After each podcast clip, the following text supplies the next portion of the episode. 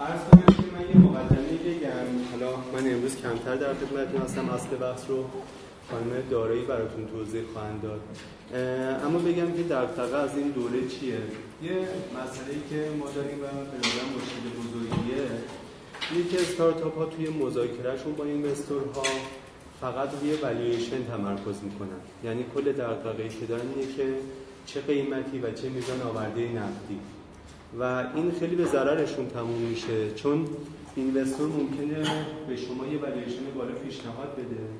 ولی با امتیازاتی که می‌گیره توی قرارداد خیلی راحت کنترل شرکت رو در دست بگیره و حتی کاری بکنی که بعدا در نهایت والویشن شما هم پایین تر باشه. و در عمل شما حتی به پول خوبی هم که فکر کردی نرسید این چیزی که خیلی بده و در واقع خیلی از استارتاپ هم ازش آگاه نیستن. تصمیم گرفتیم که این دوره رو به این اختصاص بدیم. یعنی توی کارگاه امروز در مورد این صحبت کنیم که غیر از والویشن چی مهمه؟ غیر از بحث‌های در واقع مالی میزان آورده پول و قیمت استارتاپ چه بحث‌های مهمه؟ این صحبتی که امروز می‌خوام خدمتتون بکنیم. اگه خیلی کلی بخوام صحبت کنم شما وقتی که توافق می‌کنید با در واقع سرمایه گذار چه در مرحله ترم و چه در مرحله در واقع قرارداد دو نوع مذاکره باید انجام می‌دید یعنی باید روی دو تا چیز مذاکره کنید. یکی economics deal تونه. economics یعنی هر چیزی که به ارزش گذاری و قیمت و اینها منجر میشه. مثلا چه قیمتی چه میزان آورده نقدی و غیره. بحث دوم که معمولا افراد ازش غفلت می‌کنن بحثی مربوط به کنترل هست. که در واقع زیر مجموعه بحث حقوقی میشه چون شما کنترل رو از طریق ابزارهای حقوقی و قراردادی اعمال می‌کنید ما اینجا می‌خوایم بیشتر در مورد اینها صحبت کنیم بحثی مربوط به کنترل. که واقعیتش کنترل تاثیرات مالی بسیار زیادی داره. یعنی سهامدار می‌تونه اینقدر امتیازات توی بحث کنترل از استارتاپ بگیره که عملا ولیشن خوب هم بی اثر بشه. پس یه تقسیم بندی کلی بکنیم مذاکره با investor دو قسمت داره economics ماجرا بحث اقتصادی و مالی و بحث کنترل که میشه بحث حقوقی. ما تو جلسه قبلی کارگاه قبلی یکم در مورد economics ماجرا که بحث ولیشن صحبت کردیم. این جلسه که خدمت خانم داری هستیم تمرکزمون روی بحث‌های کنترل هست. من مقدمه رو بیشتر از این طول نمیدم. خواهش می‌کنم که دیگه خانم دارایی مورد توضیحاتشون بفرمایید. خیلی ممنون. سلام. خیلی خوش اومدید من مریم دارایی هستم. از سال 84 وکیل مشاور حقوقی کارشناس ارشد حقوقی و مدیر حقوقی شرکت های مختلفی بودم و با اسمارتاپ هم قراردادهای سرمایه گذاری زیادی داشتیم با استارتاپ ها. من یه ذره خودم جای شما گذاشتم برای تنظیم محتوای این جلسه ولی نمی‌دونم خودم جای درستی گذاشتم یا نه. خیلی خوشحال میشم اگر که چند نفر بگن که رشتهشون چیه و چرا اومدن این کارگاه انتظارشون چیه. شما یا هر کدوم از دوستان لطف کنید. بعد تقریبا 12 سال کارشناس ارشد جاده‌داشت شریف بودم. الان هم توی جای مشغول شدم به عنوان می‌خوام سرمایه گذاری کنیم روی استارتاپ ها. در عکس این موضوع. حالا اومدیم از دیدگاه استارتاپ نگاه کنیم به این موضوع داریم میشه که موارد حقوقی ما باید رعایت کنیم که موارد حقوقی دیگه شما. من دانشجوی حقوقم بعد کارآموزی. وارد شدم یه جایی مثل ایشون البته این طرفش رو وارد. و همین اومدم تازه وارد کارآموزی شدم و همون خب خیلی عمالی شما؟ نادری هستم. سلام علیکم. خدمت شما. ممنون بابت این کار رو. حدود ده سالی هست. به عنوان دیولپر فعالیت می‌کنم تجربه به استارتاپ داشتم و الان به یه استارتاپ کار می‌کنیم که احتمال میدیم تا چند ماه آینده وارد فرآیند سرمایه گذاری بشیم این خاطر تجربه چند بار ارائه بشه سرمایه گذار رو حتی یه سری مراحل جلوتر هم داشتیم ولی خب ناموفق. شاید که موفق بشه در شما؟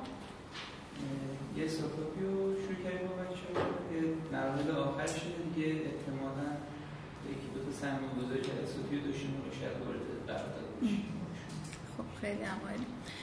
اون چیزی که من فکر کرده بودم و در واقع خودم رو جای شما گذاشتم خیلی شبیه موقعیت شماست. کسایی که این کاری رو شروع کردن و می‌خوان بدونن که از نظر حقوقی الان چی کار باید بکنن. حالا هم قبل از اینکه اصلا وارد روند ارائه به سرمایه گذار و امضای قرارداد سرمایه گذاری بشن هم بعد از اون. پس در نتیجه یه قسمت ارائه ما مربوط میشه به مبانی این که شما به عنوان کسی که کسب و کاری رو شروع کردین شرکت باید ثبت کنین نکنین چه شرکتی ثبت کنین و بعد یه قسمت دیگه مستقیم میره سراغ اون اسناد حقوقی که باید با سرمایه گذار امضا بکنین. حالا قرارداد ترمشیت نمی‌دونم اسچه همین چیزای معمولی که هست و اونا رو بشناسیم ببینیم چی هم و وارد جزئیاتش بشیم. خب شما شروع کردین یه کسب و کاری رو یه نفر هستین دو سه نفر هستین. سوال اولی که براتون احتمالا پیش میاد اینه که چرا ما باید شرکت تأسیس کنیم؟ حالا یک نفره که گفتم الان در واقع ما شرکت یک نفره نداریم. ولی در خیلی از سیستم های حقوقی دنیا داریم. یک نفر می‌تونه بره یک شرکت تأسیس کنه یک شخص حقیقی میره یک شخص حقوقی رو به دنیا میاره. ولی در حقوق ما الان شرکت یک نفره نداریم. چرا شرکت تأسیس می‌کنیم؟ چرا چند نفر که می‌خوان با هم یک کسب و کاری را بندازن با هم یه قرارداد امضا نکنن؟ چرا برن خودشون اسیر بحثای مالیاتی و بیمه و اینجور کارها بکنن؟ خب ما با شرکت تأسیس کردن یک شخصیت حقوقی مستقل ایجاد می‌کنیم. شخصیت حقوقی مستقل رو کم کم میگم چه خاصیتی داره که ما ایجاد می‌کنیم ولی وقتی ما سه نفر شخصیت حقیقی میریم این اظهارنامه رو تسلیم اداره سب شرکت ها می‌کنیم شرکت آگهی میشه تأسیس میشه یک موجودی رو به دنیا آوردیم که اون مستقل از ماست و کم کم میگیم که مستقل بودن این شخصیت حقوقی چه ویژگی های مثبتی برای کسب و کار ما خواهد داشت. خب اولین ریسکی که شما رو تهدید می‌کنه اگر که شرکت ثبت نکنین اینه که شرکت مشارکت شما مشارکت مدنی به حساب بیاد. ما در حقوق مدنیمون در قانون مدنیمون یک مشارکت مدنی تعریف شده که عبارت از اینه که چند نفر با هم یک قرارداد مشارکت امضا می‌کنن. این قرارداد مشارکت شخصیت حقوقی مستقلی نداره. بنابراین فعالیت هایی که ضمن اون مشارکت انجام میشه اموال شخصی شما پشتوانشه. یعنی شما در این ریسک هستین که اموال شخصیتون رو در راه این کسب و کاری که در واقع راه انداختین از دست بدین و مورد کلیم در واقع طلبکارا قرار بگیرید یک ویژگی دیگه شرکت تأسیس کردن اینه که یک قواعد حقوقی که از پیش تعیین شدن در قانون تجارت حاکم بر روابط شما میشه. یعنی شما وقتی که میان یک قرارداد مشارکت امضا می‌کنین حتما هزار و یک مسئله هست که از قبل ندیدینش. اینکه حالا دو نفر چند نفر که با هم مشارکت می‌کنن چه مسائلی ممکنه براشون پیش بیاد؟ اون کسایی که مدیریت می‌کنن چه سوء استفاده هایی ممکنه بکنن؟ چه راههایی وجود داره که اون سوء استفاده ها رو جلوشو بگیریم؟ اینا رو یک قالبی از پیش قانون تجارت براش درست کرده که ما میریم کسب و کارمون رو می‌ذاریم توی این قالب و از این حمایت حقوقی و قانونمندی که قانون تجارت از پیش داره و ما صرفا میریم اسممون می‌ذاریم شرکت فلان و دیگه تحت حمایت اون هستیم استفاده می‌کنیم. خب یه ریسک دیگه چیه؟ در نظر بگیرید بهمن و مینا می‌خوان با هم یک کسب و کاری راه بندازن. یکیشون برنامه نویسه مثلا یکیشون هم گرافیسته. با هم شروع می‌کنن یه سری کارا رو انجام میدن.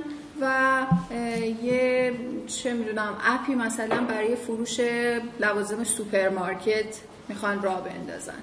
یه ذره جلو میرن و پول لازم دارن بعد میرن از مثلا شوهر عمه یکیشون یه مقدار پول می‌گیرن به عنوان سرمایه گذار تصور این دو نفر اینه که خب اینها با هم شریک هستن دیگه. هر چقدر که جلو برن و هر چیزی که بسازن یه درصدیش مال این دو نفره و یه درصدیش هم مال ایشون.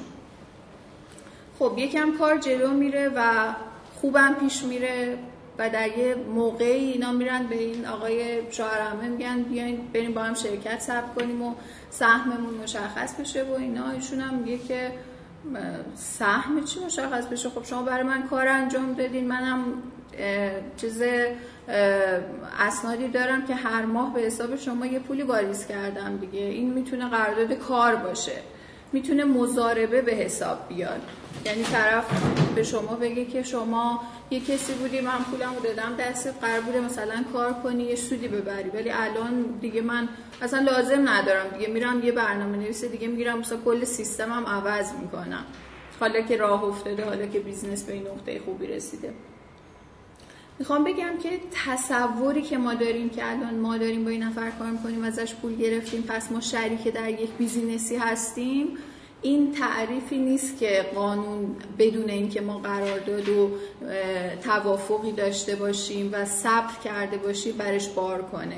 باید بریم این شرکت رو ثبت کنیم و آورده هر کس مشخص بشه. مشخص بشه من کارمند شما نیستم. قرارداد ما قرارداد مزاربه نیست. این برنامه نویسی که من برای شما انجام دادم پیمانکاری نبوده. من هدفم این بوده که یک کسب و کاری ایجاد کنم و الانم سهممو می‌خوام. که دیگه توی قانون مشخص شد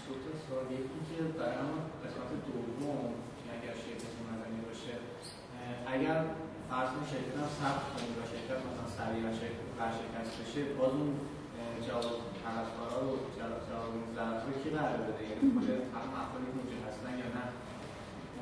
نظر اینو صحبت میشه یا آره جلوتر بهش می‌رسیم. در مورد همین بحث که مورد چهار قانونا قانون میاد حق میده کسی که پول داده فقط بر اساس اینکه مثلا ماهانه پول من دادم بدون که چیزی نوشته باشم بحث اینه که هیچ وقت مرجع رسیدگی فرض رو برای نمی‌گیره که شما شرکت بودی. یعنی اون کسی که پول رو داده می‌تونه به یک دلایلی اثبات بکنه که پول رو به این دلیل داده. شما بار اثبات بر دوشته که ثابت کنی شرکت بوده و قرار بوده من سهمی از این بیزینس داشته باشم. ولی تا وقتی که چیز مکتوبی در دستت نباشه حداقل یک چیزی که نوشته باشه ما مثلا سهامداران شرکتی خواهیم بود که در آینده تأسیس میشه مرجع رسیدگی حق رو به شما نمیده به عنوان اینکه این چیزی که تشکیل شده خب اون چیزی که الان ایجاد شده ارزشش خیلی بیشتر از کارهایی که شما کردین. مثلا یهو گرفته اصلا خیلی ارزش زیادی پیدا کرده. و اون آقا برای همینم یهو دیده که چقدر خوب شد. مثلا خیلی هم طرف بد جنسه. حالا در فرض ما چه خوب شد. اینا رو یه جوری مثلا یه کیس حقوقی هم هست و ولی بالاخره موفق میشم. چون من دلایلم قوی تره. اونها باید ثابت کنن که ما شرکت بودیم. من میگم که ظاهر قضیه اینه دیگه. من از این آقای نرم افزار خریدم. سه تا پرداختم بهش داشتم. که مثلا پول دریافت کرده. اون سوالتون هم در مورد اینکه حالا اگر شرکت تأسیس بشه مسئولیت چجور میشه بعدتر بهش می‌رسه. اپلیکیشن به اسم دیولوپر ریلیز بشه؟ دیگه این سرمایه‌گذار آره مثلا حالا فرض من این بود که اینا رو مجبور کرده که همه چی رو به نام اون ثبت کنن. مثلا گفتن اینا رو به نام من ثبت کنین حالا که دارم پول بد بعدا ان با هم میشینیم یه روز سر فرصت رسیدگی می‌کنیم. این سوال مهمترش اینه که کی اصلا شرکت ثبت کنه استارتاپی آره الان اتفاقا قبل از اون هم باید اقدامی انجام بدن؟ خیلی سوال خوبیه. من خیلی برخورد کردم با کسایی که اولین کاری که کردن این بوده که شرکت ثبت کردن خب مثلا میگی برای چی شرکت رو ثبت کردین؟ یه حالا ایده مبهمی تو ذهن طرف بوده که مثلا من اگه این کارو بکنم خیلی خوب میشه. ولی یک نقطه ای هست. یه نقطه ای هست که از اون لحظه خوبه که ما شرکت رو ثبت کنیم و از قبل از اون خوب نیست. نمیچربه مسئولیت های قانونی شما به مزایای شرکت داشتن. اون لحظه خیلی لحظه ای نیست که دو دو تا چهار تا باشه من یه فرمول خاصی براش ارائه بدم. به نظر من از وقتی که شما کسب و کارتون به یک پختگی نسبی رسیده که حداقل می‌دونید چی کار می‌خوایم بکنین با چند نفر صحبت کردیم و دیدیم که خب معقول این کسب و کار رو ما شروع بکنیم فلان. چه می‌دونم بازار رو تست زدین مثلا دیدین این محصول خوب خریدار براش خواهد بود یا امکان ساخت فلان چیز هست خوبه که ما شروع به ساختش بکنیم. یک سری مقدمات اولیه کار رو انجام دادین و از همون ابتدا هم می‌تونین یه چیز مکتوبی داشته باشین با هم. هر کس که واقعا داره یه کاری می‌کنه در حد یه قانون ما یه ماده ده داره که میگه که شما هر چیزی که با هم توافق بکنین. اگر خلاف قانون و اخلاق حسن نباشه از نظر من مورد قبوله. خب این دست ما رو خیلی باز می‌ذاره دیگه. از اون دقیقه اولی که شما می‌خواین یه کاری بکنین حتی قراره چهار نفر بشینن research کنن بشینین هدفتون رو با هم بنویسین. ما چهار نفر تصمیم گرفتیم که این کار بکنیم و در فاز مقدماتی و قبل از تشکیل شرکت می‌خوایم این اقدامات رو انجام بدیم که آقای الف این کار رو می‌کنه آقای ب این کار رو می‌کنه و در تاریخ فلان دیگه جلسه تاسیس شرکت رو تشکیل میدیم و شرکت رو تاسیس می‌کنیم. یه همچین کاری می‌تونه ریسک و پوشش بده. چون یه مورد مشابه داشتیم که یه استارتاپی رفتن در سرمایه گذاری سرمایه گذاری من با شرکت طرف نیستم. اگه شرکت هم هستید شرکت رو بذارید کنار. دو سه نفر هستید بیاید بگید استارتاپ ما ما دو سه نفر شخصی اینجا ما با هم می‌خوایم کار کنیم. یعنی ما با شخصیت حقوقی هیچ وقت سرمایه گذاری نمی‌کنیم. حالا من بعدتر توضیح میدم که اصلا طرف قرارداد سرمایه گذاری کیه. اگر شما یه شرکت داشته باشید آیا وقتی میرید سرمایه جذب بکنید اون شرکت طرف قرارداد سرمایه گذاریه یا سهامداران شرکت این یه اشتباهیه که من توی قراردادهای مثلا ویسی های خیلی مطرح هم دیدم که با شرکت قرارداد میبندن. اون شرکت یه شخصیت حقوقی داره و در اساسنامش هم دایره فعالیتاش مشخصه. مثلا فعالیتش امور بازرگانیه نمی‌دونم چیه. اصلا ربطی نداره که بخواد با شرکت قرارداد سر شما قرارداد سرمایه گذاری رو باید با سهامداران شرکت ببندید یعنی یا چند نفر هستن آردی شرکتی ثبت کردن یا نکردن. اگر نکردن که خب میایین توافق می‌کنین و قراردادتون رو میبندین بعد میرین شرکت رو ثبت می‌کنین. اگر هم شرکت ثبت کردین قبل که خب ثبت کردین. ولی همچنان به عنوان سهامداران شرکت میایین وارد قرارداد سرمایه گذاری میشین نه اینکه شخصیت حقوقی تأسیس شده رو بیارین باهاش قرارداد ببندین حالا اینم باز بعد ترمایه توضیحات مفصل داریم پس این هم خیلی سوال خوبه که از کی ما شرکت رو تأسیس کنیم؟ خیلی به نظر من قالب هایی که پوسیده شدن و به هیچ وقت ازشون استفاده نشدن تو کشور ما زیادن. هم از مؤسسات غیر انتفاعی نمی‌دونم انجمن ها شرکت ها به خاطر اینکه خیلی اولین کاری که به ذهنمون می‌رسه اینه که بریم شرکت ثبت کنیم. بریم مثلا انجمن رو دنبال مؤسسه ثبت کنیم. ولی نه این یه مرحله داره. یه مرحله که دیگه ما واقعا جدی جدی و عملا به اون نقطه رسیدیم که کارها داره شروع میشه. از اون لحظه به نظر من خوبه که شرکت رو ثبت کنیم. قبلش چرا ثبت نکنیم؟ حالا فوقش به درد نخورد دیگه میمونه. خب از لحظه تاسیس شرکت مسئولیت های قانونی که اون شخص حقوقی داره بهش بار میشه دیگه. مسائل مالیاتی شروع میشه مسائل بیمه شروع میشه. خیلی چیزایی که نمیشه شرکت رو همجوری ثبت کنین به حال خودش بذارین. یه وقت می‌بینین که یه صورت حساب مالیاتی بلند بالایی براتون اومده و هنگام خروج از کشور معلوم میشه که ممنوع خروج هم شدین. پس دقیقا وقتی که لازمه باید اون شرکت رو ثبت کنیم و وقتی که فعالیت های جدی بیزینس ما شروع شدن.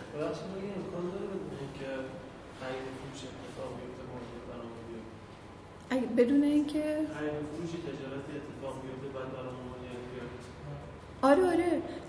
صرف این که مخصوصا توی این ادارات معلم من متخصص مالیات نیستم و همجوری از تجربیاتی که داشتم خیلی وقتا شرکت ها رو علر رأس می‌کنن و اصلا توجه نمی‌کنن که حالا صرف اینکه شما اظهارنامه ندادین خود اون باعث میشه که هم یک جرائمی بهتون تعلق بگیره هم که مالیاتتون رو با حدس و گمان حساب بکنن. یعنی خود تاسیس یک شرکت باعث میشه شما برید. خب اونم یه قسمت از ببخشید. اولا شما وقتی شرکت تاسیس می‌کنید هر بازه زمانی مشخصی بعد یک سری گزارش ها به دارایی و بیمه بفرستید. اینها را اگر نفرستید شما در مزان اتهام هستید که مثلا دارید کتمان درآمد می‌کنید. یه درآمدی دارید دارید تو حساب شخصی میچرخونید. تو شرکت نمیاری. چون دارایی هم میگه چرا؟ مثلا شما مدت ها شرکت تاسیس کردی و هیچ کاری نمی‌کنی. عدم یا بعد دقیقاً یعنی کاری هم نمی‌کنی بعد بری عدم فعالیت تو اظهار کنی. نه اینکه همینطور خب من چیزی نمیفرستم. خود پر کردن اون فرم ها دوباره نکته داره. یعنی الان من استارتاپ دیدم که مثلا کار عادیش رو ول می‌کنه میره مثلا یه حسابدار می‌گیره پول بهش میده که برای من اظهارنامه پر کن. بعد اون ممکنه اشتباه پر کنه بعدا گیره دارایی بیفته دردسر براش ایجاد میشه. مشکلات جانبی داره. شما ممکنه این سمت در واقع تو دارایی بگی هیچ کاری نکردم اون سمت به کارکنانت بری حقوق بدی. یعنی بیمت با مالیاتت نخونه. این مقایرت برات دردسر میشه.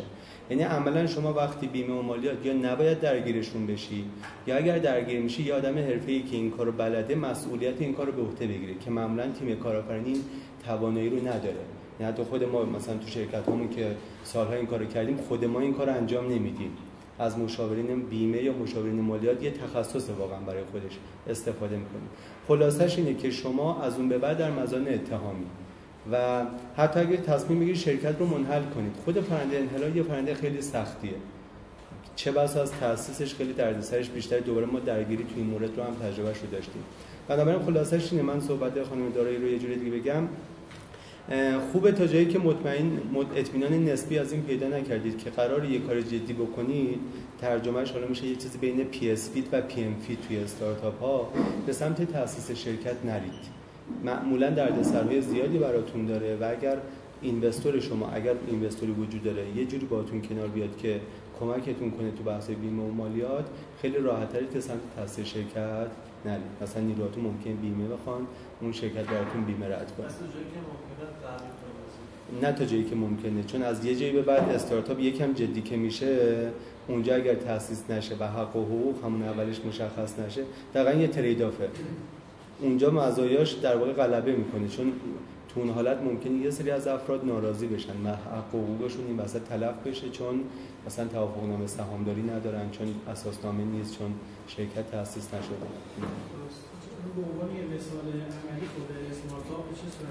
ببین ما تا زمانی که میگم به سمت پی ام نزدیک نشدیم روز سمت تاسیس شرکت نمیریم. نمونهایی داشتیم که زودترش تاسیس شرکت انجام شده.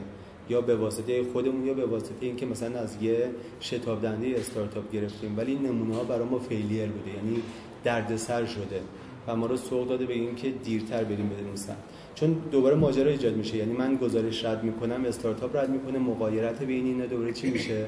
هر نوع مغایرتی بین گزارش من و استارتاپ بین گزارش دارایی استارتاپ و بیمه استارتاپ. هر مغایرتی می‌تونه چیکار کنه؟ در واقع یقه شما رو به عنوان مسئول اون کار بگیره. من فقط خواهشم اینه تو هر سوال خیلی deep نشیم چون فکر کنم از کل ارائه بمونیم. یعنی اینکه product شما و market تون با هم دیگه product ی که دارید می‌دید رو market در واقع قبول کرده به عنوان یه product مفید حاضره براش در واقع user میاد حاضره براش پول خرج کنه و این product یه که market پسندیده. نه تعریفش این نیست.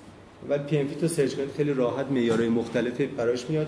معمولا اینکه channel marketing شما هم تست شده باشه جزء شرایط پی ام هست. یعنی اون نقطه رو خیلی واقعا تعریف مثلا دقیق دو دو تا چارت هایی براش نداریم. در هر موردی متفاوته. ولی خب اون نقطه ها رو دقیقا باید مزایا و مسئولیتاشو بسنجیم ببینیم که الان وقتشه یا نه. خب حالا از بحث اینکه شرکت تاسیس بکنیم یا نکنیم که بیایم بیرون یه سوالی که خیلی ها دارن یه که چجور شرکتی تاسیس بکنیم چه شرکتی تاسیس بکنیم؟ در قانون تجارت ما و لایحه اصلاحی قانون تجارت که هر دوشون خیلی قدیمی هم هفت نوع شرکت تعریف شده. ولی من اینجا نمی‌خوام وارد بحث هفتش بشم. رایشترین قالبایی که الان ثبت می‌کنن مسئولیت محدود هستن و سهامی خاص. این دو تا شرکت رو یعنی خیلی کم پیش میاد کسی غیر از اینا ثبت کنه مگر اینکه آده صرافی باشه شرکت تضامنی ثبت کنه. هر دو تای این شرکت ها در یک دستبندی کلی در قالب شرکت های با مسئولیت محدود هستند یعنی چه سهامی خاص چه با مسئولیت محدود هر دو از دست شرکت های لیمیتد لایبیلیتی هستند. و سرم و مسئولیت شرکا در اونها محدود به مبلغ اسمی سهامشون در شرکت سهامی خاص و میزان سرمایهشون در شرکت با مسئولیت محدوده. یعنی مناسب ترین ساختار شرکتی برای کسایی که می‌خوان بیزینس رو از اموال شخصشون جدا بکنن این دو نوع شرکت هست. حالا یه سری تفاوتاشون هم من سریع میگم. شرکت با مسئولیت محدود رو می‌تونید با حداقل دو تا شریک ثبت کنید. شرکت سهامی خاص رو با حداقل سه تا شریک. این نکته کوچیک می‌تونم در مورد قبلی بله. ببخشید. ببینید یه مدل دیگه من بخوام نگاه کنم به انواع شرکت ها این رو میگم چون ممکن بعضی تبعاتش رو دوستان ندونن. انواع شرکت دو تا نگاه بهشون میشه. تو بعضی از شرکت ها اون چیزی که در شرکت ارزشمنده افرادی هم که مالک اون شرکت هم. یعنی شما اصالت رو و ارزش رو به صاحبان اون کسب و کار می‌دید میگی من با این شرکت کار می‌کنم چون مالکش آدم معتبریه پول زیادی داره. به خود اون آدمه دارید چیکار می‌کنید؟ وزن می‌دید اما وقتی میایم سمت شرکت مسئولیت محدود شما اون وزن و اصالت رو به پول می‌دید نه به آدم ها یعنی شما ممکن اصلا شرکت رو ندونید که سهامدارش کیان. ولی همین که تو ترازنامهش نگاه می‌کنید یا تو آگهیاش نگاه می‌کنید که سرمایه این شرکت ده میلیارد تومنه مثلا شما میگه اوکی یه قراردادی از این ارده رو میشه باهاش بست. پس یه جای شما اصالت رو به آدم ها می‌دید یه جای اصالت رو به پول می‌دید. توی سهامی خاص و مسئولیت محدود شما در واقع دارید با چی روی چی تمرکز می‌کنید؟ اینکه سرمایه چقدره؟ برای برای هم هست که میگن مسئولیتشون محدود به پولیه که تو شرکت آوردن.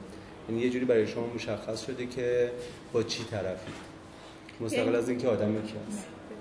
این در واقع شرکت مدرن هدفش اصلا این بوده که بیاد شخصیتش رو واقعا مستقل بکنه از شخصیت کسایی که تأسیسش کردن. می‌خواد خودش بتونه این شخصیت و اعتبار رو داشته باشه که بیاد وارد بیزینس بشه بدون اینکه اصلا بپرسن حالا مثلا حاج آقا کیکی که تو بازار مثلا فلان کسکه توی این شرکت هست یا نیست؟ مهم نیست مهم سرمایهشه مهم کارایی که خود شرکت انجام داده. تشریفات تاسیس شرکت با مسئولیت محدودم کمتر از شرکت سهامی خاصه. مثل اینکه نیازی به تاسیس حساب شرکت در شرف تاسیس نیست. تشریفات اداره شرکت با مسئولیت محدودم خیلی ساده تره. مثل اینکه مجامع به اون شکلی که در سهامی خاص داریم یا الزام به دعوت در روزنامه کسی انتشار منتشر کردن آگهی دعوت نیست یا مثلا الزامی به وجود بازرس نیست. انتقال سهام در شرکت با مسئولیت محدود سختتر از شرکت سهامی خاصه در حالت عادی طبق قانون بخوایم حساب کنیم. با سند رسمی ممکنه و تنها با موافقت دارندگان سه چهارم سرمایه شرکت. این نشون میده که انگار با مسئولیت محدود هنوز در اون مرزیه که شخصیت سهامداران خیلی اهمیت داره و سهامی خاص یه ذره میاد این بیشتر به سمت شرکت مدرن. یعنی اعضای شرکت با مسئولیت محدود که الان بیشتر شدن شرکت های خانوادگی و اینها شرکت هایی که خیلی می‌خوان مسته و بسته و محدود بمونن بیزینس های خانوادگی دارن و اینها. متمایل بینن که نقل و انتقال و ورود سهامدار جدید رو محدودتر بکنن دیگه. برعکس حالا شرکت سهامی خواست که اصلش اینجوری نیست. یه ایراد خیلی جدی که مسئولیت محدود برای استارتاپ ها داره اینه که بعدا شما نمی‌تونید به سهامی عام تبدیلش کنید. اگر شرکت خیلی بزرگ شد اگر که خواستین در واقع انتشار عمومی سهامش رو داشته باشین و بورسیش بکنین این محدودیت وجود داره و ممکنه کل اون اسم و رسم و کاری که با تحت اسم اون شرکت کردین و مجبور بشین کنار بذارین برین از اول یه سهامی خاص تأسیس بکنین. بنابراین اگر افقتون اینه که قرار شرکت خیلی بزرگ بشه و قرار بورسی بشه گوگلی چیزی بشه حتما باید قابلیت تبدیل به سهامی عامو داشته باشه که خب شرکت با مسئولیت محدود این قابلیت رو نداره. حالا از بین این دو تا شرکت که قواعد هر دوشون قدیمیه شرکت با مسئولیت محدود قواعدش مال 1111 شرکت سهامی خاص 1147 یه لایحه اصلاحی در واقع منظم شد به قانون تجارت ما که شرکت سهامی خاص و عام رو طی اون اومدن قانون گذاری کردن. شرکت سهامی خاص اونجا اضافه شد به قانون تجارت و برای همینم خیلی جزئیات قانونی بیشتری داره. بنابراین خیلی ارتباط بین سهامداران حمایت از حقوق سهامداران و چیزهای اینجوری در شرکت سهامی خاص بیشتر قواعدش ریزتره به شرکت مدرن نزدیکتره. حالا از همه اینا چه نتیجه می‌گیریم؟ من فکر می‌کنم که غیر از موارد خاصی که ممکنه قالب شرکت با مسئولیت محدود براشون مناسب تر باشه شرکت سهامی خاص الان پیش بیشتر پیشنهاد میشه به استارتاپ ها یعنی الایی که شرایط خاصی وجود داشته باشه که ما طی اون بخوایم تصمیم بگیریم که این شرکت شرکت با مسئولیت محدود باشه غیر از اون سهامی خاصه. و مسئولیت هم که گفتیم حالا من باز بعدتر در مورد تفاوت بین مسئولیت سهامداران شرکت سهامی خاص با مسئولیت مدیران شرکت سهامی خاص صحبت می‌کنم ولی اینو بدونید که هر دو نوع این شرکت ها مسئولیت سهامداران محدود به مبلغ اسمی یا سرمایه‌ای که در شرکت گذاشتن. خب حالا با توجه به این نتیجه کلی که گرفتیم که در واقع قالب مناسب تر برای استارتاپ با شرکت سهامی خاصه من دیگه از الان راجع به انواع دیگه شرکت صحبت نمی کنم تمرکزمون رو می‌ذاریم روی شرکت سهامی خاص. یه توضیحات نخیلی مفصلی در مورد نحوه اداره و کنترل شرکت سهامی خاص میدم. من اجازه دارم یه موقع بله. این یکی از مشکلاتی که حالا باز ما خیلی تو مذاکرات با استارتاپ ها داریم اینه که وقتی مثلا ترم شیت یا قرارداد رو می‌بینن خیلی وقتا مثلا میگن این بندش فرض کنید که غیر عادلانه است. میگی چرا؟ میگه اینوستور یه حقی برای خودش دیده که برای من ندیده. و این تفکر اشتباه نمیگم همه بند اینجوری انا یه جاهایش هست. این تفکر که بعض وقتا اشتباهه از اینجا نشد می‌گیره که نمی‌دونه که یک سری حقوق رو حتی اگر در قرارداد بهش اشاره نشه سهامدار به خاطر و به واسطه اون میزان سهامش داره. و تصورش بر این هست که همه چیز باید مشخص بشه. اگه دقیقا یکی از صحبت خانم داره این بود که ما اصلا شرکت تأسیس می‌کنیم چون یه سری قواعد پریدیفایند از پیش تعریف شده وجود داره که حاکم و ساری و جاری روی اداره شرکت. اگر در واقع کارآفرین اینها رو ندونه خود اون قراردادی که میبنده براش خیلی قرارداد مفهومی نیست. بنابراین به نظرم پیش نیاز این که شما بتونید قرارداد یا در واقع ترمشیت رو خوب بفهمید اینه که اول یه قسمتی از قانون تجارت که به دردتون می‌خوره رو خوب بفهمید چون قرارداد قرار اونها رو عوض کنه. پس این بحث از این جهت خیلی مهم میشه. در شرکت های سهامی خاص یک مجمع عمومی داریم که متشکل از سهامداران. طبعا اون کسایی که اومدن و این شرکت رو تأسیس کردن باید حق حق اینو داشته باشن که راجع به شرکت تصمیم بگیرن. حالا البته در قالب اون اساسنامه که از قبل نوشته شده و در واقع حوزه فعالیت این شرکت رو مشخص کرده. مجامع سهامداران عادی رو تو ذهنتون باشه که در واقع اجباری اساسنامه مشخص می‌کنه که هر سال در یه موقع خاصی تشکیل میشه و کار جدیش هم اینه که به وضعیت مالی شرکت رسیدگی می‌کنه. تصویب ترازنامه و اینها مربوط میشه به مجمع عادی.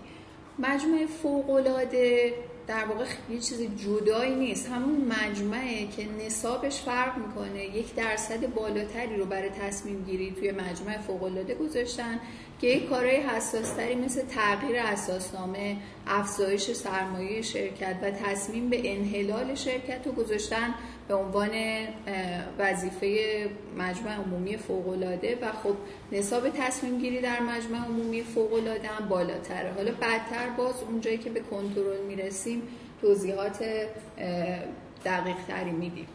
رکن اداره کننده هم ما داریم. این سهامداران قرار نیست همشون در اداره شرکت دخیل باشن. یک هیئت مدیره یا اینا انتخاب می‌کنن که اون هیئت مدیره قرار شرکت رو اداره بکنه. و اصل بر اینه که اختیارات لازم رو برای اداره شرکت داره و در مقابل اشخاص سالس قابل استناد نیست که این مدیر عامل هیئت مدیره که این قرارداد رو امضا کردن مثلا اختیار اینو نداشتن. چون این شخصیت حقوقیه و تو روزنامه رسمی هم مدیرانش اعلام شدن بر اینه که هر کاری که مدیران می‌کنن در حیطه اختیارشون هست. ولی سهامدارا و مدیران می‌تونن در بین خودشون اختیارات هیئت مدیره رو محدود کنن. مثلا برای قراردادهای بالاتر از فلان قدر شما حتما باید مجوز مجمع رو داشته باشی. نمی‌تونی به قرارداد امضا کنی. حالا اگه رفته امضا کرد چی؟ ما می‌تونیم بریم به اشخاص سالس بگیم این قراردادمون بی اعتبار بارش کنیم بزنیم دور. نه. امضا شده تمام شده رفته ولی مدیرانی که خارج از هیته اختیارشون رفتن یک اقدامی از طرف شرکت انجام دادن اونا مسئولیت مدنی دارن و باید پاسخگو باشن. شرکت همینطور یه رکن کنترل کننده داره که بازرس یا بازرس های قانونی شرکتن که اینا مکلفن که مدافع حقوق سهامدارا باشن و یه جورایی هیئت مدیره رو کنترل کنن که اقداماتی که هیئت مدیره انجام میده برخلاف منافع سهامداران نباشه. من یه اونم مجمع انتخاب می‌کنه. من یه توضیح تکمیل کوچیک ببخشید بدم خدمت این چند تا نکته رو در نظر بگیرید. یک توی شرکت سهامی خاص و کلا concept جدید corporation یعنی از زمانی که شرکت ایجاد شد مالکیت و مدیریت جداگانه است. یعنی حواسمون باشه که یک مدیر با مالک فرق داره لزوما یکی نیستن. می‌تونن یکی باشن ولی الزامی نیست. دو چیزی که واسه خیلی از کارآفرینان باشون صحبت می‌کنیم نمی‌دونن اینه که ما از نظر قدرت بخوایم در نظر بگیریم مجمع یعنی مالکین شرکت بالاترین قدرت رو دارن. اونها نمایندگانی رو برای حفظ منافع خودشون تعیین می‌کنن به نام هیئت مدیره. هیئت مدیره پایینتر از مجمع قرار می‌گیره از نظر قدرت و هیئت مدیره یه مدیر عاملی انتخاب می‌کنه. بنابراین از نظر سطوح مجمع بالاترین هیئت مدیره بعدشه و مدیر عامل پایینترین میشه بین این سه تا. این ترتیبی هم هست که باز بعضی وقت ما با کارآفرینا صحبت می‌کنیم. هنوز براشون جا نیفتاده که ترتیب اینها چجوریه. ببخشید الان شرکت تأسیس میشه مجمع با هیئت مدیره تقریبا یکی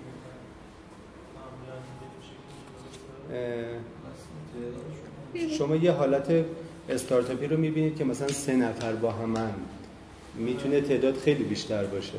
آره. مؤسسین ببینید آره ولی باز می‌خوام بگم این اصلش نیست. یعنی و نکته خیلی مهمی هم نیست که در اون لحظه چیه.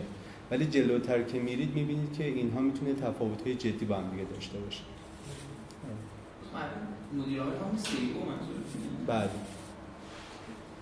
و در شرکت سهامی خاص اعضای هیئت مدیره حتما باید سهامدار شرکت هم باشن. در نتیجه اگر یه شرکت ولی مدیر عامل مدیر عامل می‌تونه خارج از سهامداران باشه. در نتیجه اگر شما یه شرکتی دارین که سه تا سهام داره سه تا سهامدار داره هیئت مدیرش میشه همون سه نفر چون یه حداقل هیئت مدیره هم برای شرکت سهامی خاص داریم که البته تو قانون نیومده ولی نتیجه منطقی میشه که سه نفر حداقل در قانون اومده که پنج نفر برای سهامی عام حداقل تعداد اعضای هیئت مدیرن برای سهامی خاص چیزی نگفته. ولی اگر ما دو نفر بخوایم مدیر بذاریم خب رأی گیری ممکن نمیشه. در نتیجه همون سه نفر. ولی این نکته در نظر داشته باشید که دقیقا از نظر ذهنی مجمع و هیئت مدیره باید از هم جدا باشن. صورت جلساتشون هم جداست. هیته تصمیم گیری و فعالیتشون هم جدا. درصد سهام متفاوته. مثلا نفر 30 درصد سهام داره یه نفر 15 درصد سهام داره. می‌تونه مثلا خودش و یه نفر از خارج رو بیاره توی هیئت مدیره. اون که 15 درصد سهام داره فقط خودش رو یعنی چی بیاره توی؟ مثلا شنیدم که مثلا فرضاً نسبت سهامی که افراد دارن می‌تونن نماینده داشته باشن توی هیئت مدیره یه نفر 5 درصد سهام داره یه نفر مثلا 30 درصد سهام داره. وزن نیروی اجرایی اینا توی هیئت مدیره خب قاعدتا نباید برابر باشه.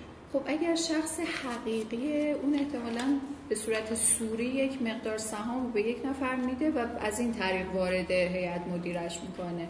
یعنی مثلا من و شما با هم یه شرکت می‌خوایم تأسیس کنیم. کسی دیگه هم نیست. من سی درصد هستم شما 15 درصد. من می‌تونم یک درصدم رو منتقل کنم. حالا حتی سوری به یک کسی دیگه و اون با سه نفری با هم بیایم شرکت رو تأسیس کنیم. ستامون هم عضو هیئت مدیره باشیم. ولی به این شکل که اون عضو هیئت مدیره اون سهامدار نباشه من بیام بگم اینم جزء هیئت مدیره اینجوری نمیشه. حتما باید اون شکل قانونیش رو درست بکنیم.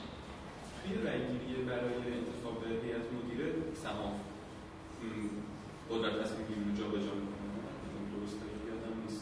درسته. ما حتی می‌تونیم توی حالا بعدتر بهش می‌رسیم. توی موافقت نامه سهامداران می‌تونیم این رو با بقیه سهامداران باهاش توافق بکنیم که من چند تا سیت هیئت مدیره دارم با اینقدر سهم شما چند تا داری؟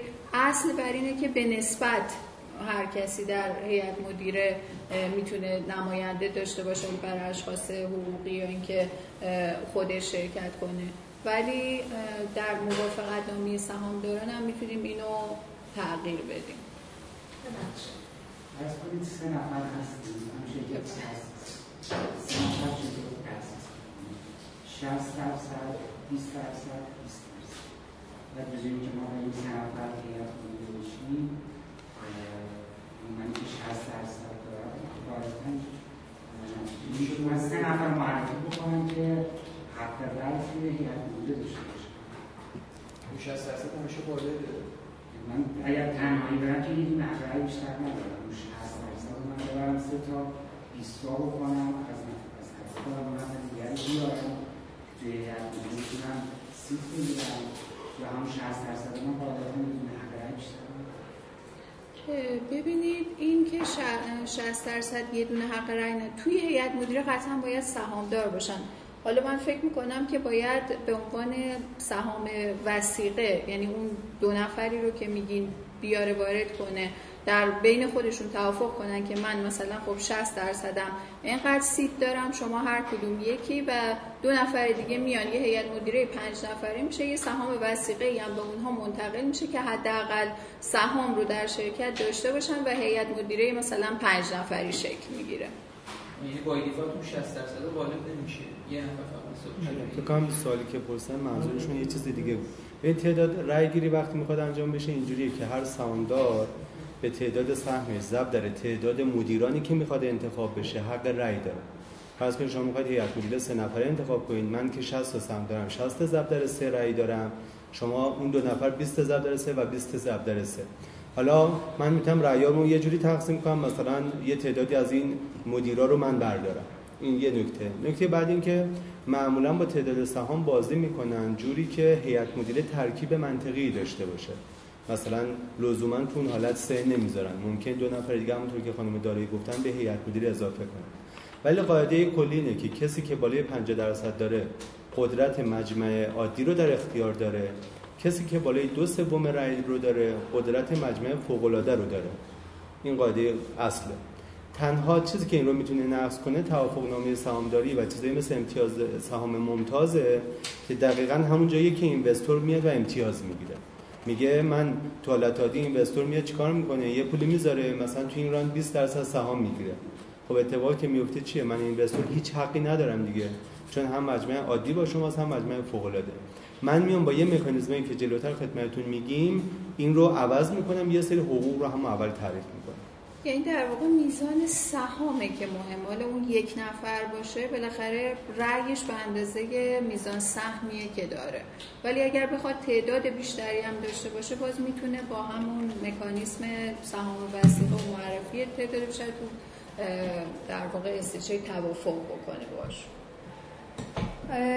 میزان مسئولیت قانونی سهامداران و مدیران شرکت رو یکی از دوستانم مطرح کردن. مسئولیت قانونی سهامدارانی که گفتیم. حالا مدیران شرکت سهامی خاص چه مسئولیتی دارن؟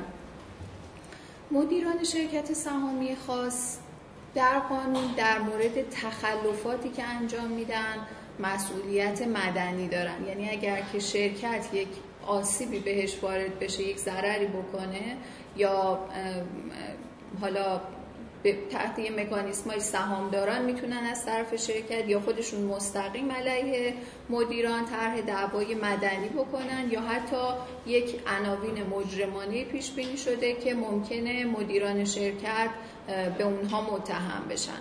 یه عنوان کلی خیانت در امانت هم هست که رایجترین دعوای سهامداران علیه مدیران در کشور ما فکر می‌کنم این رایج ترین باشه چون خیلی با مواد کیفری قانون تجارت آشنا نیستن. بیشتر دعوای خیانت در امانت طرح می‌کنن. سهامداران حالا به یه دلیلی مدعی میشن که مدیران شرکت صرف و صلاح سهامداران رو رعایت نکردن. چون یه جورایی در مقابل سهامداران حالت وکیل دارن این مدیران شرکت و در نتیجه خب از این جهت مسئولیت دارن. یه چیز دیگه هم اینه که مدیران شرکت وقتی اسناد تجاری رو امضا می‌کنن مسئولیت شخصی هم میپذیرن. یعنی شما مثلا سه تا شریک هستین در یه شرکتی سه, تا، سه نفر هم جز هیئت مدیره هستین. صاحب امضای شرکت یک نفر از این سه نفره. اون یک نفر در این حال داره مسئولیت شخصی هم در مورد همه چک های شرکت میپذیره. این نکته خیلی مهمی که در نظر داشته باشین. پس چک رو که امضا می‌کنین هم امضا کننده مسئول هم صادر کننده. صادر کننده شرکتیه که شما تشکیل دادین امضا کننده. اون یه نفر مدیریه که حالا صاحب امضا بوده و اون چک رو امضا کرده.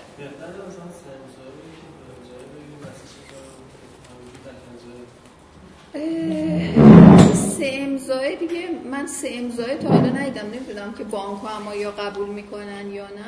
ولی خب بالاخره بهترین کار اینه که اون اقداماتی که انجام میشه همیشه محتاطانه باشه و یه تعهداتی پذیرفته بشه که بعدا واقعا بتونیم از پسش بر و در نظر داشته باشیم که با اموال شخصیمون هم داریم چه کار رو در واقع زمانت می‌کنیم. یه ترید بین تعداد امضاها. اگر کم باشه کنترل از بین میره. یعنی مثلا مدیر عامل برای خودش هر چیکی رو امضا می‌کنه و پرداخت انجام میشه. خیلی چیز خطرناکه مثلا وقتی که مدیر عامل مثلا یه کارآفرینیه که خیلی با مسئولیت هایی که داره آشنا نیست کار واقعا تجربه با پول بزرگ نداشته با چک و مسئولیتش نداشته. این خیلی خطرناکه برای این معمولا یه امضای دوم تعریف میشه و اون رو به در واقع رکن ناظر میدن مثلا عضو هیئت مدیره که اینوستور گذاشته. این کمک می‌کنه که در واقع چه اتفاقی بیفته نظارت انجام بشه پول در واقع جایی که باید صرف بشه انجام بشه. ولی بیش از این عملیات شرکت به مشکل می‌خوره. یعنی سه ما تجربه داشتیم که مثلا رانده بعدی که چند تا اینوستور بودن صحبت این به میون اومده که هر کدوم از اینوستورها یه امضا بگیرن. ولی واقعیتش اینه که عملا دیگه کار شرکت جلو نمیره. که اینجور مواقع معمولا یه آینامه مالی می نویسن میگن تو فلان مبلغ مدیر عامل می‌تونه انجام بده. اون مبلغ به بالاتر دو امضا. اون مبلغ به بالاتر یا اصلا قراردادهای خاص مثلا فرض کنید نماینده تک تک این رو امضا کنه. این رو با این نامه مشخص می‌کنه. اگر درست متوجه باشم اگه من فرض کنید مجموعه 20 نفره که همشون سهامدار هستن و سهام دارن یه هیئت مدیره میان انتخاب کنن حالا اون هیئت مدیره دیگه اگر شرکت مثلا ورشکست بشه به بدهی بالا بیاره و اگه اشتباهی بکنه هر کار کنه این 5 نفر مسئولش هستن درسته؟ ببینید اینجوری نیست که مسئول همه دیون شرکت باشن. اگر که در واقع اسناد تجاری امضا کرده باشن مثل چک در مورد اون چک ها مسئولیت شخصی دارن.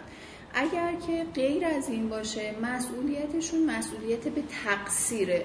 یعنی در حالتی مسئولیت دارن که تقصیری مرتکب شده باشن. خلاف اساسنامه خلاف مصوبات مجمع رفتار کرده باشن. اگر هیچ تخلفی نکرده باشن صرفا به علت شرایط بد اقتصادی شرکت ورشکست بشه دیگه میره داخل در مقررات ورشکستگی. شرکت رو دیگه از دست مدیران در میارن. بعد اموال شرکت رو همه رو مشخص می‌کنن.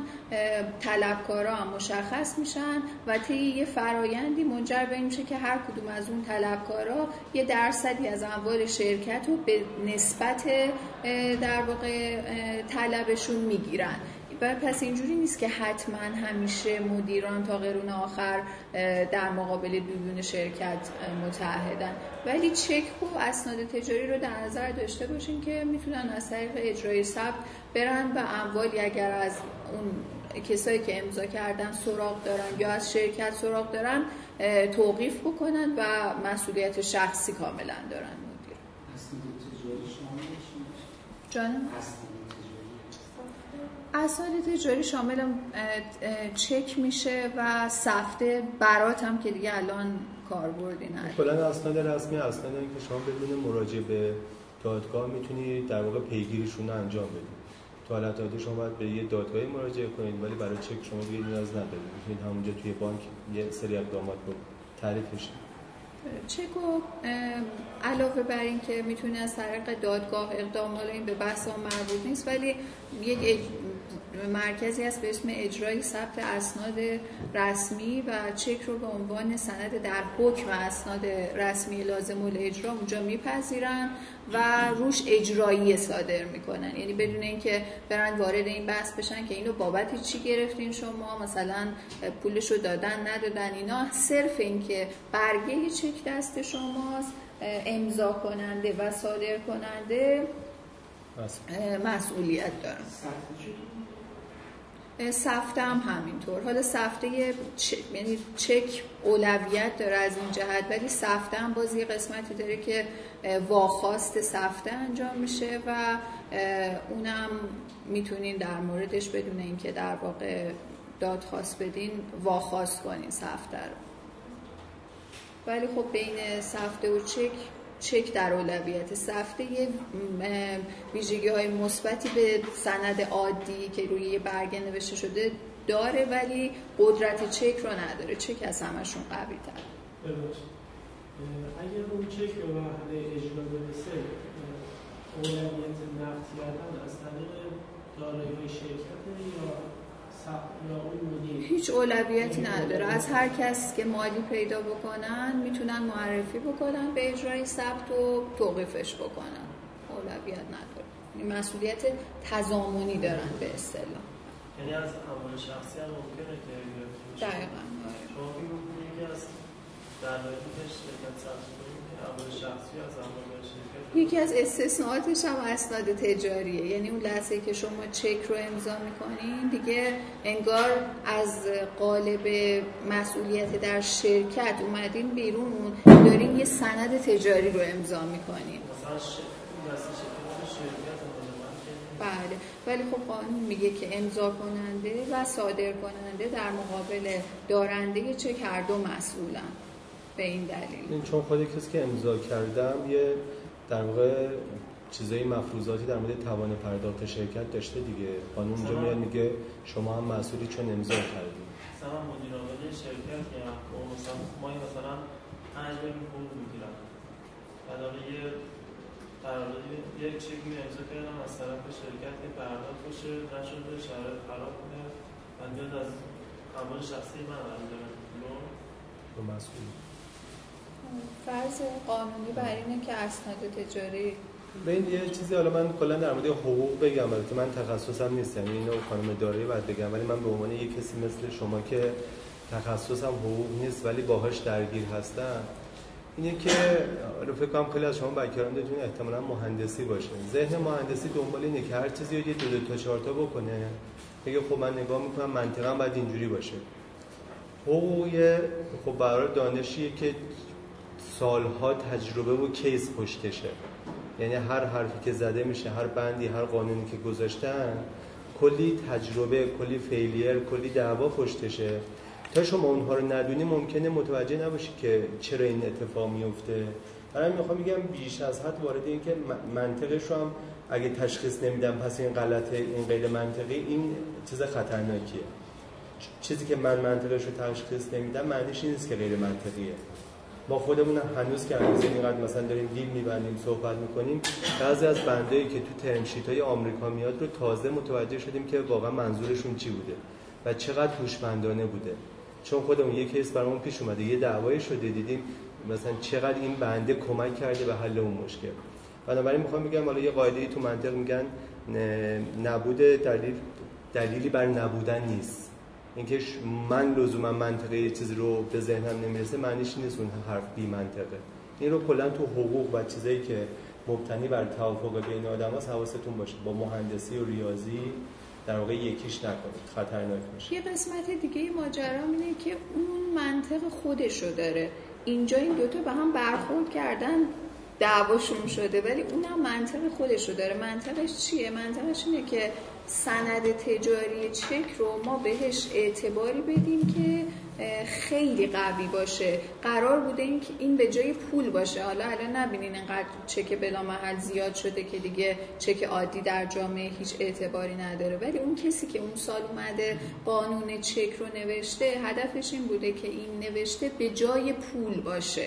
اصلا وقتی شما این چک رو می‌گیری دیگه خیال راحت باشه که پولتو گرفتی. وسیله پرداخت بوده در اصل. برای همینه که چک اگر مدت دار باشه دیگه وظیفه کیفری نداره چون قرار نبوده مدت دار باشه. قرار بوده به جای پول باشه. و وقتی که خواستن اعتبار زیادی بهش بدن اومدن گفتن که پس امضا کننده و صادر کننده و زهرنویس اون کسی که پشت چک رو امضا کنه همه مسئولن. حالا اینجا اومده اون قاعده ای که منطق خودش رو داره با این یه تخاصمی پیدا کرده که ما فهم کنیم که با منطق شرکت حالا جور در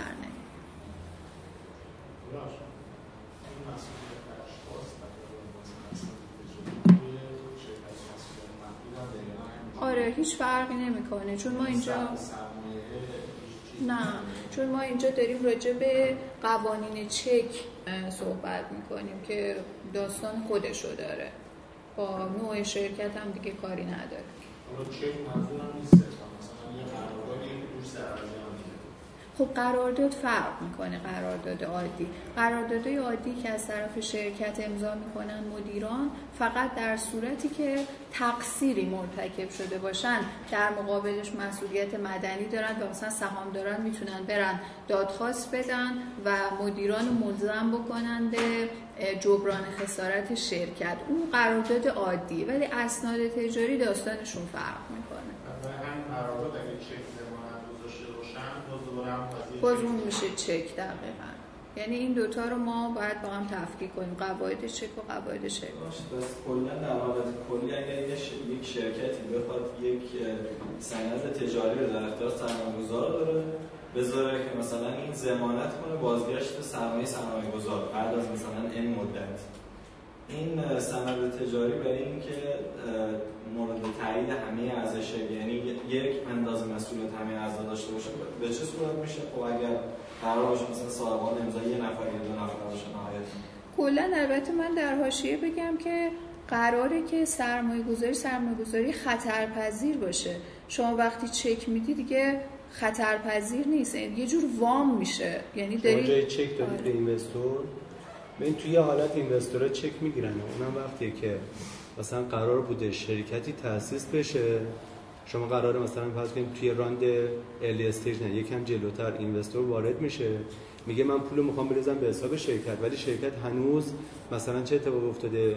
اسم من داخلش نیومده یا اصلا شرکت تأسیس نشده. آره یعنی اون حالت ها ممکنه برن مثلا به شخص شما پول بدن ازتون چک شخصی هم بگیرن.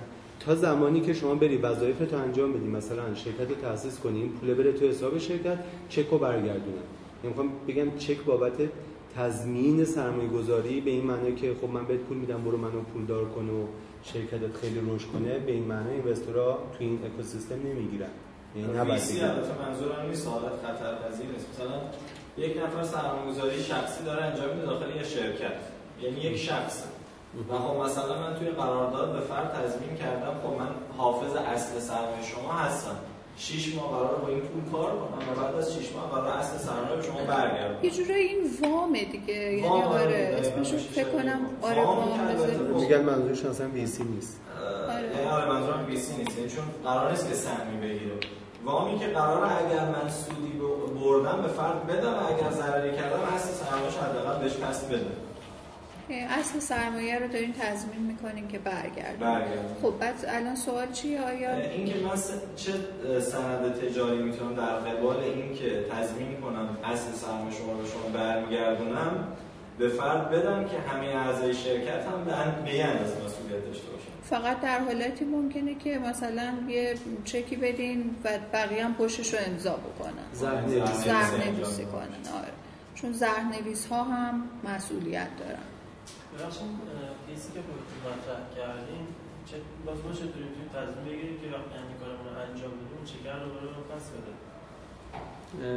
به این واقعیتش حالا من میگم اگر اشتباه میگم شما اصلاح بکنید چون خانم اداره درتر می‌دونن چک تا اونجایی که من میدم بلا شرطه یعنی عملا چک که می‌دید در واقع می‌تونه اون چک رو به پول نقدم تبدیل کنه.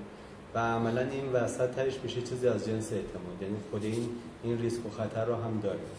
و این چیز صد درصدی نیست.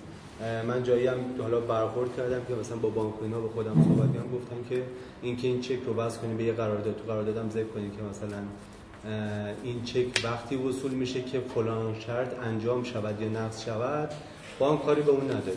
بانک پرداخت میده. حالا شما باید برید دادگاه شکایت کنید. این تجربه منه باز خانم داری می‌تونن اصلاح کنن چون بابت داره مثلا. ببینید اگر که شما یک چک رو در قرارداد بیارین و روش هم قید کنین که بابت زمانت و اگر ببینین که مثلا شما اون شرطی رو که باید انجام دادین ولی طرف حالا به یه دلیلی چک شما رو پس نمیده می‌تونین حالا کار عملیش اینه که حساب خالی باشه چون شما معتقدین که این چک نباید وصول شه و بعد دعوای استرداد چک استرداد لاشه چک یه دعوایی که می‌تونین طرح بکنین. در حالتی که معتقدین که این چک رو به دلیلی به کسی دادین که اون دلیل منتفی شده ولی همچنان چک در دست اون هست و به من بر نگردونده ولی خب واقعا یک قسمتیش حسن نیت و اون اطمینان از حسن نیت و حسن شهرت اون ویسیه که در واقع شما این چکو بهش بدین و مطمئن باشین که واقعا طرف می‌خواد اطمینان پیدا کنه که شما میرین شرکت رو ثبت می‌کنین و پول به شرکت ولی پول توی حساب باشه برمیدارن یعنی ربطی به بابتش نداره. بله نه نه. چکو وقتی که کسی ارائه بده به بانک یعنی مشروط بودن چک پذیرفته نیست. مثلا سفته من یکی دو مورد دیدم. مثلا سفتار که ارائه میدی. بعضی اوقات افراد نه سرمایه‌گذار. کلا بابت ضمانت هر چیزی میگن اون بنده که نوشته به چه دلیل رو خالی بذارم من با همچنین اگر اونجا قید بشه که من این سفته رو بابت فلان موضوع به فرق کردم میشه دیگه پس. یعنی فکر می‌کنم اگر پس هم نده خب دلیلش مشخصه دیگه. ببین سفت خب داستانش متفاوته دیگه. اون چیزی که چک رو به بانک شما ارائه میدین و یک بانکی هست که در واقع تعهد کرده که این مبلغ رو پرداخت کنه فرق می‌کنه. با سفته که در واقع شما تعهد کردید که بنده در این تاریخ این رو پرداخت می‌کنم. و اگر که پرداخت نکنم حالا اون باید بره اون روال قانونی رو طی کنه و وصول کنه. شما هم همزمان می‌تونید برین دفاع بکنین بگین که طرف محق نیست که این وجه رو دریافت بکنه. ولی خب چک یه سالس بانکی هم این وسط داره که اون خودش بهش میگن محالانه لک. یعنی به اون احاله شده که این پول رو به طرف بپردازه. سوال ایشون که گفته بودن چک و یه جوری میشه داد که مسئولیت ها برابر شه اینو میشه اصلا اینجوری فکر کنم نمیشه. یعنی حتی اگه به زمان یعنی اگه چند نفر هم زامن باشن بازم مسئولیت تضامنی فقط مسئولیت کیفری فقط با صادر کننده است. آره. زهر البته الان دیگه اینقدر حالا خیلی وارد بحث چک نشیم کارگاه چک و ثبت جدا میزه ولی فقط اینو من بگم که مسئولیت کیفری محدود به صادر کننده است. ولی وقتی که زهر نویسی می‌کنن وجه چک و همه تضامنی مسئولن که پرداخت کنن. مثلا صورت جلسه ما با هیئت مدیره مدیران با هیئت مدیره این نکته بشه وزیرش رو امضا کنیم. مثلا گفته بشه که این ماه ما پنج میلیون میفروشیم. پنج میلیون درآمد خواهیم و به هر حالتی حالا این انجام نشه برای مدیران باید حقوقی ببینید آخه این تعهدی که داده شده خیلی تعهد نامفهومیه. یعنی تعهد کرده که من در آینده عمل کردم این خواهد بود. درسته؟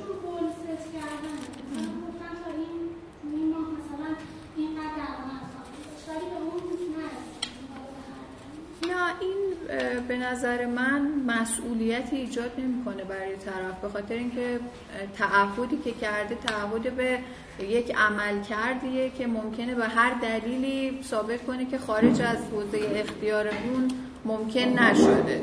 و بعدم برفرض که اصلا تقصیری هم انجام داده که نشده. در حقوق ما به این میگن عدم و نف انگار یه ضرر مستقیمی نیست. یک نفعی رو پیش بینی کرده که در واقع به شرکت می‌رسه و حالا به هر دلیلی نشده.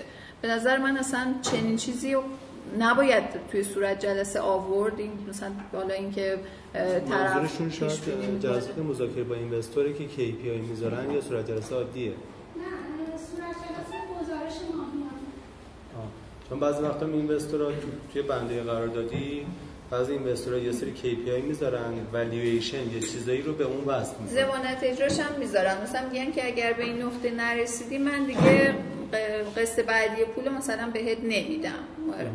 ولی اگر چیزی نذاشتن حالا کسی رو بابت اون پیش بینی که از آینده کرده نمی‌تونی. مگر اینکه مثلا چکی داده گفته که بابت این بعدا می‌تونین از من بگیرین که اون خوب داستانش من یه توضیح بدم. فقط چون خیلی نگران وقت هستم خواهشم تو هر مسئله بیش از حد عمیق نشیم چون اینجا بیشتر قراره یه کلیاتی بگیم بدونیم یه موضوعات اینجوری مهمه یه نکته هم در مورد سال دوستمون که مثلا اگر حالا من چک دادم اون چجوری از اون خیالم راحت بشه و غیره این واقعیتش خیلی مهمه. شما اون اینوستری که باش مذاکره می‌کنید یا کسی که باش کار می‌کنید تهش براش مهم باشه که با شما به یه طریق خوبی و معقول و منصفانه به نتیجه برسه.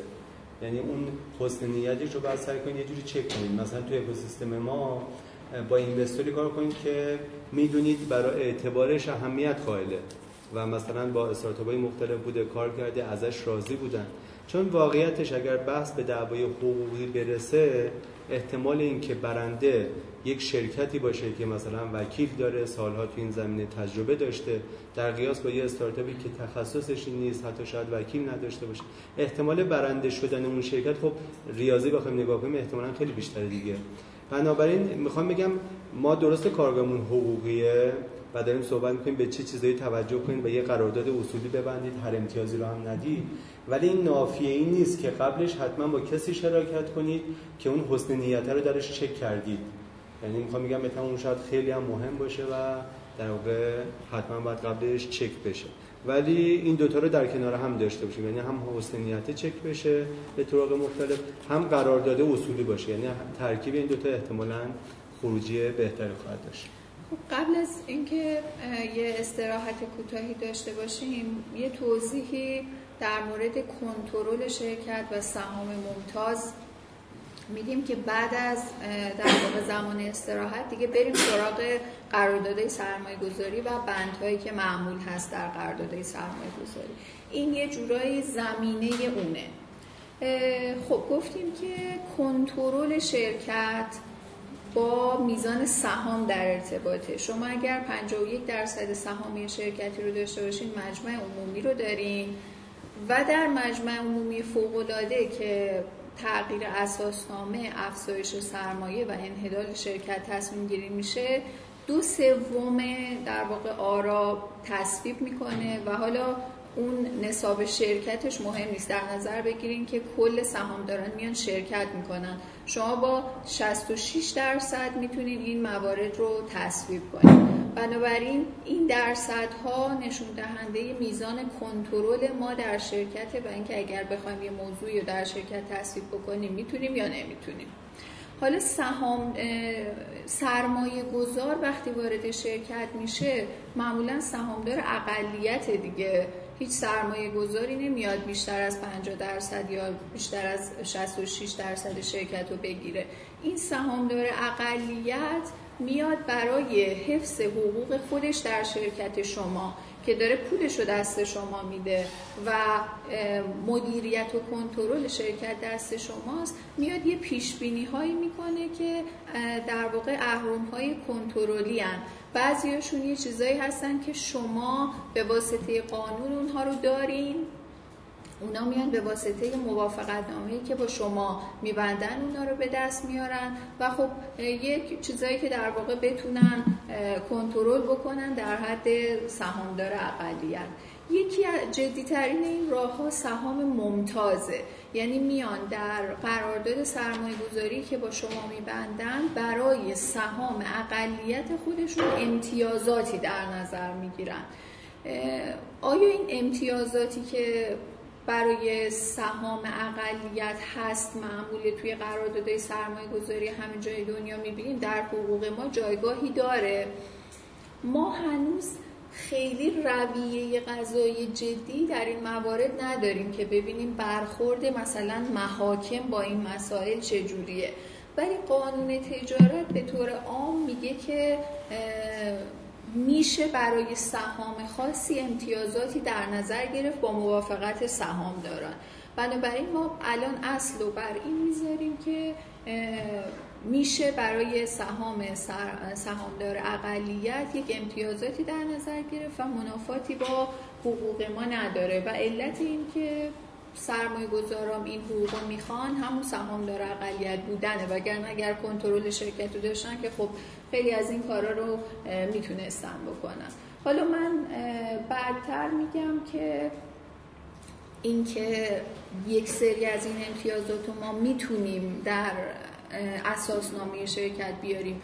یه سری رو ثبت شرکت ها قبول نمی‌کنه و ثبت نمی‌کنه. آیا به این معنیه که اینها اعتباری ندارن یا اینکه یه جوری می‌تونیم براشون در واقع اعتبار قائل بشیم؟ من یکی دو تا نکته تکمیلی بگم بعد شما سوال رو بپرسید و بریم برای استراحت. یکم بالا ساده تر من نگاه کنم و از دید دیگه. ببینید چون وقتی می‌خواید تامین مالی بکنید سه تا روش کلی هست. وام گرفتن یا تسهیلات. سهام عادی و سهام ممتاز. خب وام اولین نکتهش اینه که حق رأی نداره یعنی شرکتی که به شما بانکی که به شما وام میده در ازش حق رأی نمی‌خواد از شما یه تضامینی می‌گیره. اما سهام عادی و سهام ممتاز حق رأی دارن. این یه تفاوت. نکته دوم وقتی میگیم سهام ممتاز یک در واقع قالب قراردادی از پیش تعیین شده نیست. شما باید سهام ممتاز رو تعریف کنید توی قرارداد. یعنی بگید منظور من از سهام ممتاز چیه و چه بندهایی رو به این سهامدار ممتاز میدن. که کمی که مثلا ما خودمون تو قرارداد کاملا مشخص می‌کنیم که مثلا این پنج تا بند مثلا به سهامدار ممتاز امتیازاتی که براش قائل میشیم و مزایایی که براش در نظر می‌گیریم. پس خیلی مهمه که اون بندها رو ببینید. یعنی می‌خوام میگم وقتی میگیم سهام ممتاز یه چیز از پیش تعریف شده نیست. در استچه شما نمی‌دونم در قرارداد شما در تمشیتتون روی اینو باید مذاکره بشه و بعدا مشخص بشه. اینم یه نکته. الان جلوتر کامل اصلا بحثش میشه. قرارداد با سرمایه گذار نکته بعدی این هست که سهام ممتاز در واقع امتیازاتی که می‌گیره حالا یه اشاره هم به مثال بکنم. از جنس یا حق رأی بیشتره نسبت به سهاماتی که داره یا اولویت هایی که برای خودش در نظر می‌گیره. مثلا اگر رفتیم شرکت رو فروختیم من اولویت دارم به شما کما اینکه وام اولویت داره به هر دوی اینها. پس شما باید بحث اولویت ها و حق رأی ها رو روش متمرکز بشید. یعنی بدونید انواع تامین مالی ها چه اولویت هایی به همراه داره کی بیشتر اولویت داره تو این قرارداد کی حق تقدم داره کی حق رأی داره. و آخرین نکته که اشاره کردم من فقط تاکید بکنم چون خیلی از این جهت ما با کارآفرینان مدام مشکل داشتیم. حتی حق هم دارن یعنی معمولا یه حالت بیاعتمادی وجود تو کارآفرینا و قابل درکم هست. این انتظار که هر بندی که برای سرمایه‌گذار امتیاز تعریف میشه مشابهش برای در واقع کارآفرین باشه انتظار غیر معقولیه. چرا؟ چون با definition با, با تعریف توی early stage سرمایه گذار سهامدار اقلیت و کارآفرین سهامدار اکثریت. بنابراین default اینه که کارآفرین همه کاره شرکته مگر اینکه ما تو سهام ممتاز امتیازاتی برای سرمایه گذار تعریف کنیم. یعنی می‌خوام میگم خیلی از اشکالاتی که ما با کارآفرین صحبت می‌کنیم اول از اینجا ناشی میشه که چرا حقی رو برای خودت دیدی برای من ندیدی.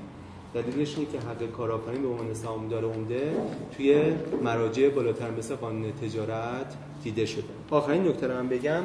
وقتی میگیم مجمع عادی و مجمع فوق العاده حالا اینها اختیاراتشون تو قانون تجارت هست و خواهشم هم اینه که بخونید. یه سرچ ساده بزنید مشخص میشه. ولی حالت مجمع عادی مدیریت عادی شرکت رو بر عهده داره. یعنی مثلا مدیر عامل کی باشه نمی‌دونم چه جوری کار کنیم چیکار کنیم. عادی شرکت با مجمع عادی روزمره شرکت بگیم کاری مدیریتی شرکت. فوق العاده یکی از مهمترین بنداش در نهایت بحث حالا غیر از اساسنامه و اینها میشه بحث این که تو افزایش سرمایه ها چیکار کنیم افزایش سرمایه که برای استارتاپ ها خیلی بحث مهمیه جز اختیارات مجمع فوق العاده است. یکی از بنده که امتیازات در واقع سرمایه گذار می‌تونه در خیلی اعمال قدرت کنه اینه که اجازه افزایش سرمایت منوط به رضایت من باشه. بنابراین این چیزی که باید روش حواستون باشه. چون این قدرت رو وقتی می‌گیره شما بهترین استارتاپ هم باشید. اگر رضایت نداشته باشه اینوستور شما نمی‌تونید جذب سرمایه بکنید. و عدم جذب سرمایه برای استارتاپ یعنی مرگ. بنابراین می‌خوام بگم وقتی میگیم مجمع عادی یا فوق العاده این یه سری اسم نیست که فقط بگیم خب من حالا اینو شنیدم. اینا تبعات بسیار جدی داره از جنس تبعات مرگ و زندگی. چیزایی مثل افزایش سرمایه داشتیم هم. دقیقا تا همین اکوسیستم ما مواردی داشتیم که یه اینوستور که شاید خیلی از شما بشناسید حق افزایش سرمایه رو به تیم های کارآفرینی نداده خودش افزایش سرمایه داده و عملا اونها رو به یه عنصر بیفایده تو شرکت تبدیل کرده. با یه قیمتی کمی اونا مجبور شدن سهامشون رو بفروشن و از اون شرکت برن بیرون. می‌خوام بگم تبعات اینها تبعات مالی جدیه. حتی بسیار بیشتر از والویشن و خیلی وقتا یه والویشن بالا ممکنه کارآفرین رو گول بزنه ولی امتیازات زیادی که اینجا گرفته میشه بعدا دادن عکسش رو عمل کنه ولی بعد خواهش می‌کنم مرسی. حالا بعد از زمان استراحت یکی یکی این بندهای قرارداد سرمایه گذاری رو که معمولا هست توی قراردادهای سرمایه گذاری با هم بررسی می‌کنیم. دستبندی کلیشون که هر کدوم اینا توی یه دسته میگنجن. هر کدوم سرمایه گذار باهاشون یه هدفی رو دنبال می‌کنه و با اون هدفی که دنبال می‌کنه حالا خیلی از این قراردادان برگرفته از قراردادهای سرمایه گذاری آمریکاست. به این نتیجه رسیدن که برای پوشش دادن این ریسکا این حقا رو بگیریم برای دنبال کردن این اهداف این حقا رو بگیریم و تشریف ببرین استراحت بعدش اینا رو پیشنهاد داشتم فقط این چند مثال عملی اگه شاید برنامه‌تون بوده اگه نیستش اینو داشته باشیم چون ما تو همین الکام چند تا استارتاپ دیدیم همین مشکلات سرمایه‌گذار داشتن. یا استارتاپ مثلا نظر بازار که مثلا سرمایه گذار با چک اول داد چکای مثلا دوم سوم فرزندشون نه کل کارشون مشکلشون کجا بود؟ گیر کارشون کجا بود که این اتفاق افتاد؟ یا مثلا چند تا استارتاپ باز من تو کام دیدم دقیقا همین مشکل داشتیم سرمایه گذار یه دفعه گفته مثلا من 500 میلیون افزایش سرمایه بدم تو می‌تونی مثلا یه میلیارد بیاری به اندازه سرمایه اگه نمی‌تونی مثلا سرمایه تو میشه مثلا 5 درصد. یعنی کلا نیست و نابودشون کرده اینا رو مثال عملی فکر کنم دو تا مشکل داریم برای این کار. یکی بحث زمانه که ما حتی اگر همین موارد رو بخوایم پوشش بدیم الان نگرانم که تا آخر کارگاه همین اسلاید رو بتونیم کاور کنیم یا نه. یه مسئله دیگه هم این هست که اسم بردن خودش یه تبعات منفی برای ما هم می‌تونه داشته باشه. چون ممکنه این تصور ایجاد بشه که من دارم اینجا مثلا میگم اینها نکات مهمیه بقیه بدن من خوبم و این واقعا چیزیه که ما نمی‌خوایم اینطوری بگیم. ما الان فقط بنده مهم رو میگیم. سعی می‌کنیم تبعاتش رو هم بگیم که عملا خیلی از اون کسایی که میگی تو همین ها میگنجه ولی شاید به مدل های دیگه ای بتونیم اونها رو ببینیم. ما مثلا یه گفتم خدمت یکی از دوستان جلسه پیش سال کرد. داریم سعی می‌کنیم اگر زمان بشه یک سری مشاوره هایی بدون چشم داشته مادی از استارتاپ ها بدیم مثلا به صورت دوره ای که یه سری بندها رو براشون آموزش بدیم. بهشون بگیم این بندی که بهت دادن تبعاتش اینه حواست باشه. و یه سری از این کار یعنی اسمم یکم از حوصله این کارگاه شاید خارج باشه ولی امیدواریم بتونیم از اون کارا بکنیم. خسته نباشید. خسته نباشید.